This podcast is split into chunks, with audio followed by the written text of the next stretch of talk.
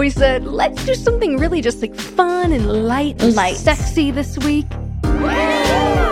Elder care. Yeah, we love so that. easy. So easy. One dimensional. Not emotional at all.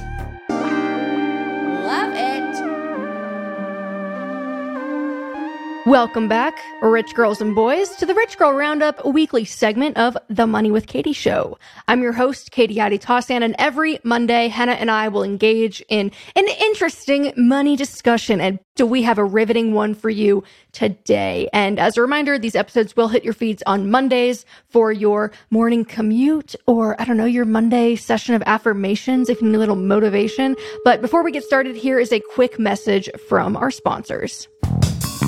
On to the roundup. Henah, how are you today? I'm good. I'm really excited about this topic. Um, I know that it's super sexy to talk about. So, So sexy. Yes. This week's question from Melanie G. How can I make a plan for my parents' later years in life and how to have the conversation?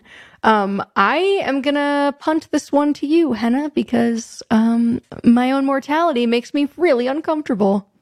it's true. She's had a breakdown about this many a time. Um, my own mortality also makes me uncomfortable, but it's something I think about often. I'm a millennial, so I have kind of aging parents who are hitting their 70s. And it's really relevant to me because I've watched them go through their own health struggles and realizing, like, okay, I have to plan for these things and get on the same page.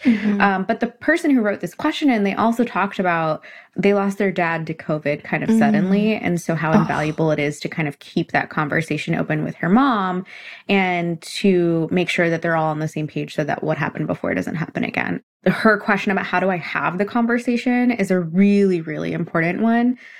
And so I was reading up about it and I saw that according to this 2018 national survey, I felt like I feel like I'm Katie. Uh, Per the survey, per this survey by the Conversation Project, over 90% of Americans believe it's important to discuss their wishes for end of life care, and they would be willing to do so, but only 32% have ever actually had the conversation.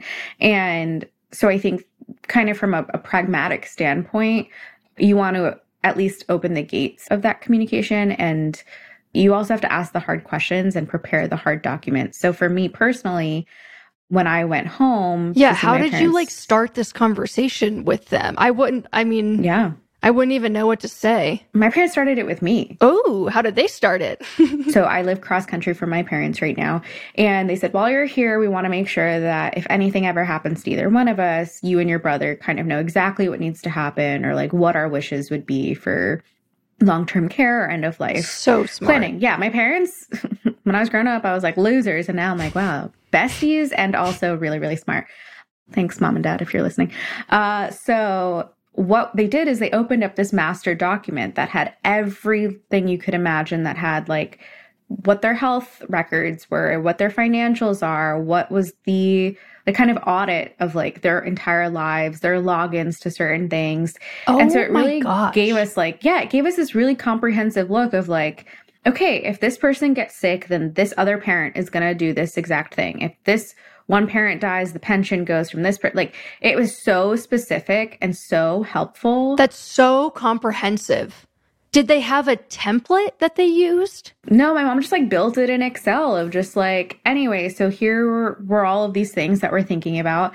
And I really liked it because it also gave us the chance to like run different scenarios of the Mm. different like runways that my parents would have based on what their health could be or their income at that time that they just retired whatever the future of social security might be Mm. the kind of the lifestyles that they have the house they currently live in so it was able to give us a really good understanding of like if end of life care is something that is financially draining where are the places we can downsize and trim co- like costs what kind of care do they most prefer whether that's like in a nursing home or in home or they don't want to do hospice or they do whatever Wow. it was super scary not a conversation you want to have but it is so necessary to have and so that yeah, was like how do you feel now? Do you feel relief feel- about all of it or like what do you think now?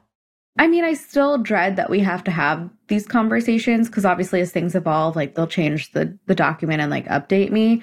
But I feel so much more prepared and more mm-hmm. relief that if anything were to happen, like I know what their I think it's called like advanced directives for medical yeah. care are. Yeah. I know what their wills are going to say, what their estate planning like all of those things feel very clear to me now and as much as I hope I never have to use them, knock on wood, anytime soon, it's something that's inevitable. It will happen to everybody. And so I think, like, in a really sexy, exciting way, like, I know we are like be... death and taxes.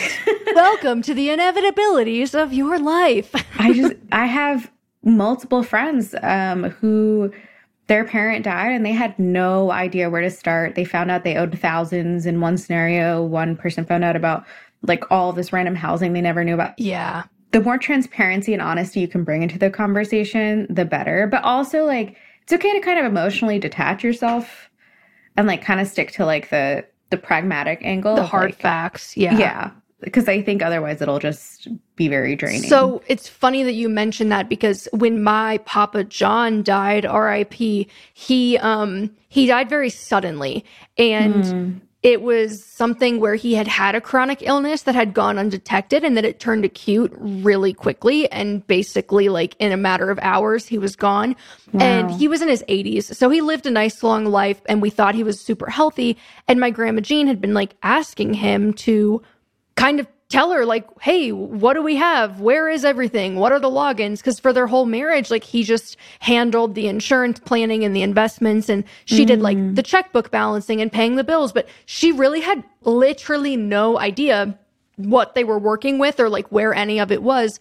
And so he kind of had it as one of those things like, oh, it's on my to do list. At some point, we're going to sit down and talk about this. But it kind of goes to show that even though he lived a long life, like you never know. And so I think it's really important that you're highlighting the fact that you want to have these conversations before you think you're going to need them or before mm-hmm. it's even on your radar.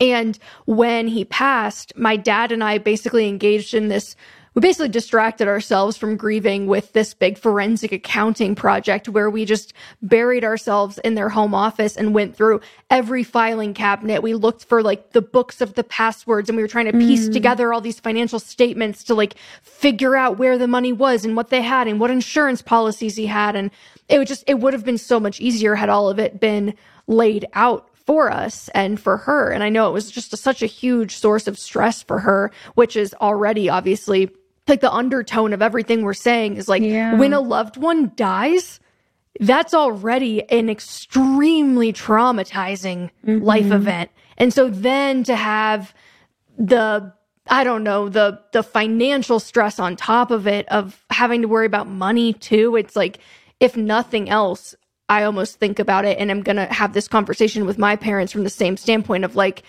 I'm going to let the discomfort of having this conversation now and like confronting your mortality and my mortality and, you know, how life ends for all of us with letting it be a less stressful than the alternative, which is having to figure it out when you're also dealing with grief. Yeah, that's a really great point is the less you can have to worry about when that time comes, the better. And I think the other piece too is like it's not an absolute. A lot of times it's gradual, but you have to sort of plan like my parents were very clear that the money they have in this retirement account can fund X amount of months for yes. 24 hour nursing. Yes. This amount can fund so smart. six months of that. Like it helped us see so many different scenarios. And so I think that that is the most beneficial part of just getting the plan on paper, talking about it, and like just understanding where they're at because end of life care can look so different for so many people. And it can be so expensive. So expensive. I don't know how much at home care costs. I'm sure it's even more, but if you want to go to like a long-term care facility, I mean, isn't it like a hundred thousand dollars a year? Like I know that there is long-term care insurance, but I've honestly heard really kind of polarizingly opposite takes on whether that's worth it and who it's worth it for. So mm. I wouldn't go out on a limb and say you should definitely have that or that anyone should definitely have it. I think it's a case by case basis, but this is obviously a super complex topic. So if this is a something that you want to hear more about or you want us to do a big deep dive episode that's more research heavy, we absolutely can. Just money with Katie at morningbrew.com. Let us know. But there are, there are those levers that you can pull, like those types of insurance, or I've heard of things like reverse mortgages, where if you are strapped for cash and you need some liquidity that you can in retirement, or if you're, if you don't have other assets, you can get a reverse mortgage and kind of pull equity out of your home, um, which can be an option for people who maybe don't have as much saved for retirement and are looking for alternatives. So I know that there are options. And I think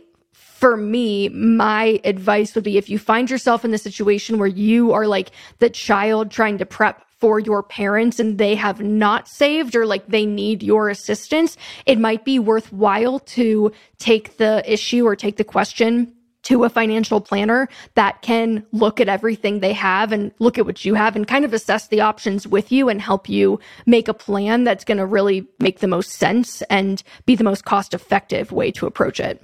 Yeah, I think that makes a lot of sense because a lot of times you may be dealing with accounts you you are not familiar with or they have mm-hmm. a lot of caveats you don't know how to work around. It obviously has a cost up front, but the benefits will be far far more worth it in my opinion. I agree. I also feel like I want to say that I think it absolutely sucks that people are left to figure this stuff out on their own. Like, mm-hmm. it's terrible that this is a humongous financial burden that everyone has to deal with and that it's not something that we have more, I guess, public funding or support around. But it just, yeah, it, I'm like not surprised anymore. I'm like, oh, childcare? No. Elder care? No. Healthcare? No. It's like, okay, great. I think the other piece of it, though, is we're in such an individualistic culture that the default is sort of like you're on your own or we're going to yeah. you know you have to go live in a nursing home or assisted care facility and in my family which is more from a collectivist culture like that's just not an option like of course your family is going to live with you or of course you're going to take mm. care of mm. them in house so i think that just having the transparency of like what is the realistic situation you're going to be in? Like if you don't think you can live with your parents then that's valid but like yeah. then what are the options? So not the most exciting topic but what i think is really necessary for this week. We said let's do something really just like fun and light and light sexy this week. Elder care. Yeah we love so that. so easy. So easy. one dimensional Not emotional at all. Well, thanks for sticking with us. Thanks for listening to this week's Rich Girl Roundup. Like I said, if this is a topic that you think warrants a deeper dive or you have an interesting story to share, we are all ears. Mm-hmm. Reach out, send us an email. And Henah, thank you for kind of taking the lead on this one and sharing your own situation and how you guys prepped because I think it's a perfect example. Um, thanks, Sheila. You are the best. Love you, Mom. Uh, thanks, Katie. We'll see you guys next week. Bye. Bye.